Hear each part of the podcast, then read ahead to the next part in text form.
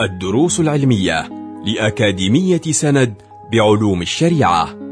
المرحلة الأولى شرح ميسر لمجموعة من المتون المختصرة تفيد المتلقي في دنياه وآخرته. مقرر الإحسان والتزكية شرح منظومة رياضة الصبيان مع الشيخ عمر زعازع. الحمد لله الموفق المعين والصلاة والسلام على الحبيب الأمين سيدنا محمد وعلى آله وصحبه ومن تبعهم بإحسان إلى يوم الدين. أما بعد نواصل شرح منظومة رياضة الصبيان للعلامة محمد بن أحمد الرملي رحمه الله تعالى حيث وصل بنا إلى الكلام والحث على مجالسة الصالحين والأخيار. فقال رحمه الله وليلتزم فعل الكرام الأولياء المتقين الصالحين الأصفياء. وليعتمد جلوسه بينهم حتى يوافق طبعه طبعهم. ولينغرس بقلبه ما يستمع وينطبع في قلبه ما ينطبع. ما أجمل هذه الأبيات التي يحثنا فيها على تربية أبنائنا وبناتنا لمجالسة الصالحين والأولياء المتقين الأخيار فجزاه الله عنا خير الجزاء. أجمع العارفون بالله أن أصل الأدب ومفتاح الخير وعنوان التحلي بالأخلاق المستحسنة صحبة الأخيار. هكذا أجمعوا أصل الأدب ومفتاح الخير وعنوان التحلي بالأخلاق المستحسنة صحبة الأخيار. كيف لا؟ والله تبارك وتعالى في الكتاب العزيز أمرنا بالإقتداء بهم فقال سبحانه وتعالى أولئك الذين هدى الله فبهداه مقتده. هكذا يخاطب الحبيب صلى الله عليه وعلى آله وصحبه وسلم.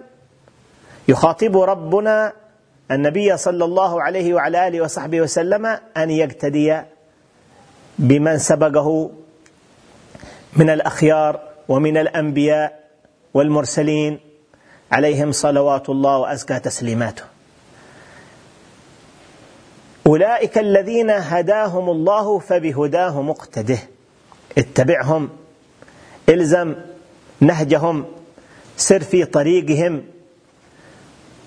لذلك الناظم يقول وليلتزم أي على الصبي وعلى الصبية أن يلتزم فعل الصالحين والأخيار لأنهم حملوا إرث المصطفى صلى الله عليه وعلى آله وصحبه وسلم وسنته وهديه.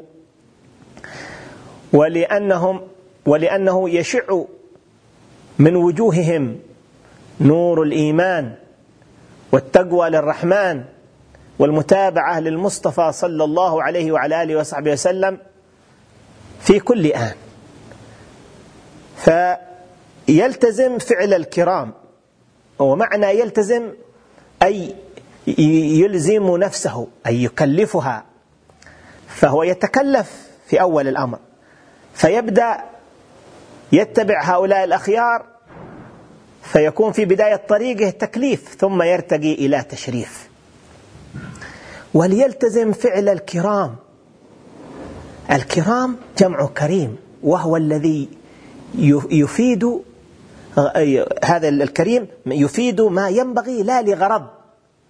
يفيد غيره ما ينبغي لا لغرض لا يقصد ممن يفيده دنيا ولا مدحا ولا ثناء كما قال الله سبحانه وتعالى إنما نطعمكم لوجه الله لا نريد منكم جزاء ولا شكورا.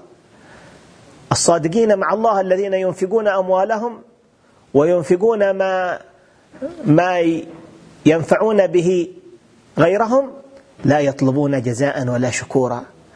الذين يبذلون الطعام ويبذلون القوت لغيرهم لا يريدون جزاء ولا شكورا. فكذلك الذين يبذلون أطعمة الروح وغذاء الروح لا يريدون جزاء ولا شكورا. وليلتزم يكلف نفسه ويحملها على مجالسة هؤلاء الأخيار كما قال القائل وأحمل نفسي ما استطعت على اقتفاء سبيلهم حتى وسد في الرمل. ثم ذكر طريقتهم وما لهم من جهاد في سبيل الله وفي طاعة الله. فقال سأبكي عليهم. ما حييت بعبرة لها مدمع في الخد يشهد بالثكل.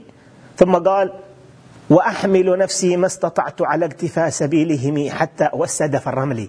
أي أنه عزم أن يلزم الأخيار وأن يقتدي بهم وأن يتبعهم إلى أن يتوفاه الله تبارك وتعالى.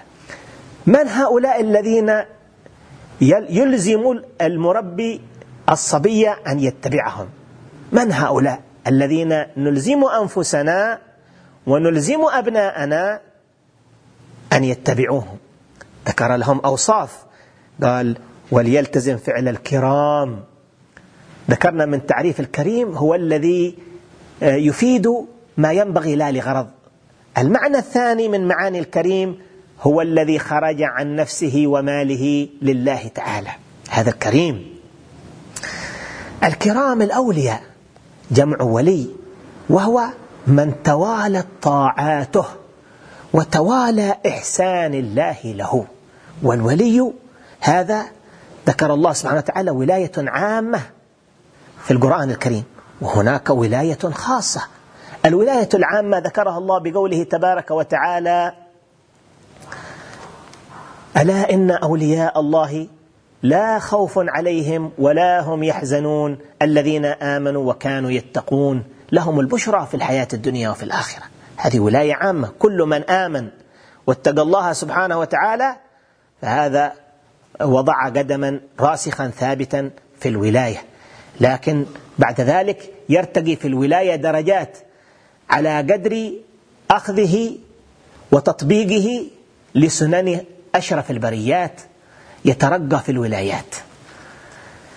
لذلك قال صلى الله عليه وسلم ولا في الحديث القدسي الذي يرويه عن ربه ما تقرب إلي المتقربون بمثل أداء ما افترضته عليهم ولا يزال عبدي يتقرب إلي بالنوافل حتى أحبه. إلى آخر الحديث. ففي هذا الطريق يسلك المؤمن طريق ولاية خاصة يترقى فيها. فينتفع انتفاعا عظيما فيأتي الأبناء والناشئة فينظروا إلى هذا السالك هذا المسلك في الاقتداء بالكتاب العزيز والسنة الغراء ويلازموه وينتفع به. وليلتزم فعل الكرام الأولياء. ثم قال المتقين. المتقين أهل التقوى وهي اجتناب النواهي وامتثال الأوامر. الأصفياء الذين صفت أعمالهم من الشوائب والعلل. وبماذا تصفو الأعمال من الشوائب والعلل؟ قال بعض الحكماء استشعار النيابة بالذوق يذهب علل القلوب واستشعار النيابة بالترجمة يذهب علل الأعمال. هؤلاء الأولياء كانوا نصب أعينهم دائما رسول الله صلى الله عليه وعلى آله وصحبه وسلم. فلا يقولون قولا ولا يفعلون فعلا إلا مستشعرين الإقتداء به صلى الله عليه وعلى آله وصحبه وسلم. فلما كان الحال كذلك صاروا يعملون الأعمال ويفعلون الأفعال ويقومون بمختلف الشؤون في في مختلف الشؤون وهم في حال الاقتداء برسول الله صلى الله عليه وسلم. فيأتي هذا الابن المأمور أن يتبع هؤلاء الأخيار فيقتدي بهم فيسلم من الخلل في أعماله وفي أحواله. استشعار النيابة يقول النبي صلى الله عليه وعلى آله وصحبه وسلم بلغوا عني ولو آية. فهؤلاء, فهؤلاء الذين يؤمر الابن بأن يتبعهم استشعروا النيابة عن النبي صلى الله عليه وسلم في أعمالهم في الترجمة بالتطبيق وفي أحوالهم. فانتفعوا. استشعار النيابة بالترجمة يعني بالتطبيق يذهب علل الأعمال. فلا تبقى علل ولا تبقى شوائب في الأعمال. واستشعار النيابة بالذوق بالذوق وبالحال وبالباطن يذهب علل القلوب. فهؤلاء الذين يؤمر الصبي بأن يجلس معهم قد صفاهم الله سبحانه وتعالى صفى أعمالهم من الخلل وأقوالهم من الزلل. فيتبعهم هذا المتربي وهذا السالك فينتفع انتفاعا عظيما. قال ويعتمد جلوسه بينهم حتى يوافق طبعه طبعهم لما جاء عن أبي موسى الأشعري رضي الله عنه وأرضاه أن النبي صلى الله عليه وسلم قال مثل الجليس الصالح والجليس السوء كحامل المسك ونافخ الكير. فحامل المسك إما أن يحذيك وإما أن تبتاع منه وإما أن تجد منه ريحا طيبة. ونافخ الكير إما أن يحرق ثيابك وإما أن تجد منه ريحا منتنة إما أن ونافخ الكير. قال لا إما أن يحرق ثيابك وإما أن تبتع وإما أن تبتاع وإما إما أن يحرق ثيابك وإما أن تجد منه ريحا منتنة. متفق عليه. نافخ الكير. كير هذا حانوت الحداد. ينفخ فيأتي هذا الذي جالس الجليس السوء فيتضرر من مجالسته كما يتضرر الذي يجلس بجنب نافخ الكير. هكذا مثل النبي صلى الله عليه وعلى آله وصحبه وسلم الجليس الصالح والجليس السوء. ما أعظم هذا المثال؟ مثل الجليس الصالح وجليس السوء. كحامل المسك ماذا يعمل حامل المسك؟ حامل المسك إما أن يحذيك أي يعطيك. وإما أن تبتاع منه. وإما أن لا يعطيك ولا تبتاع منه ولكن بمجرد جلوسك تجد منه رائحة طيبة فتقوم بهذا الطيب فتجلس مع الآخرين فتطيبهم بذلك الطيب أو ينتفعوا بذلك الطيب ويعني يستفيدوا منه. وبالعكس الجليس السوء نسأل الله العافية والسلامة فإنه آه، تتضرر منه ضررا كبيرا وواضحا فلذلك يقول في البيت الثالث ولينغرس بقلبه ما يستمع وينطبع في قلبه ما ينطبع. نأخذ هذا البيت الثالث فيما يأتي معنا إن شاء الله من الكلام اللهم أدبنا بآداب نبيك الكريم ووفقنا لمجالسة ورثته بالخلق العظيم. يا أرحم الراحمين يا أكرم الأكرمين وصلى الله على البشير النذير سيدنا محمد وآله وصحبه وسلم. والحمد لله رب العالمين. كنتم مع الدروس العلمية لأكاديمية سند بعلوم الشريعة. يمكنكم متابعة جميع الدروس عبر موقع الأكاديمية وتطبيقاتها الإلكترونية. سند علم سلوك دعوة.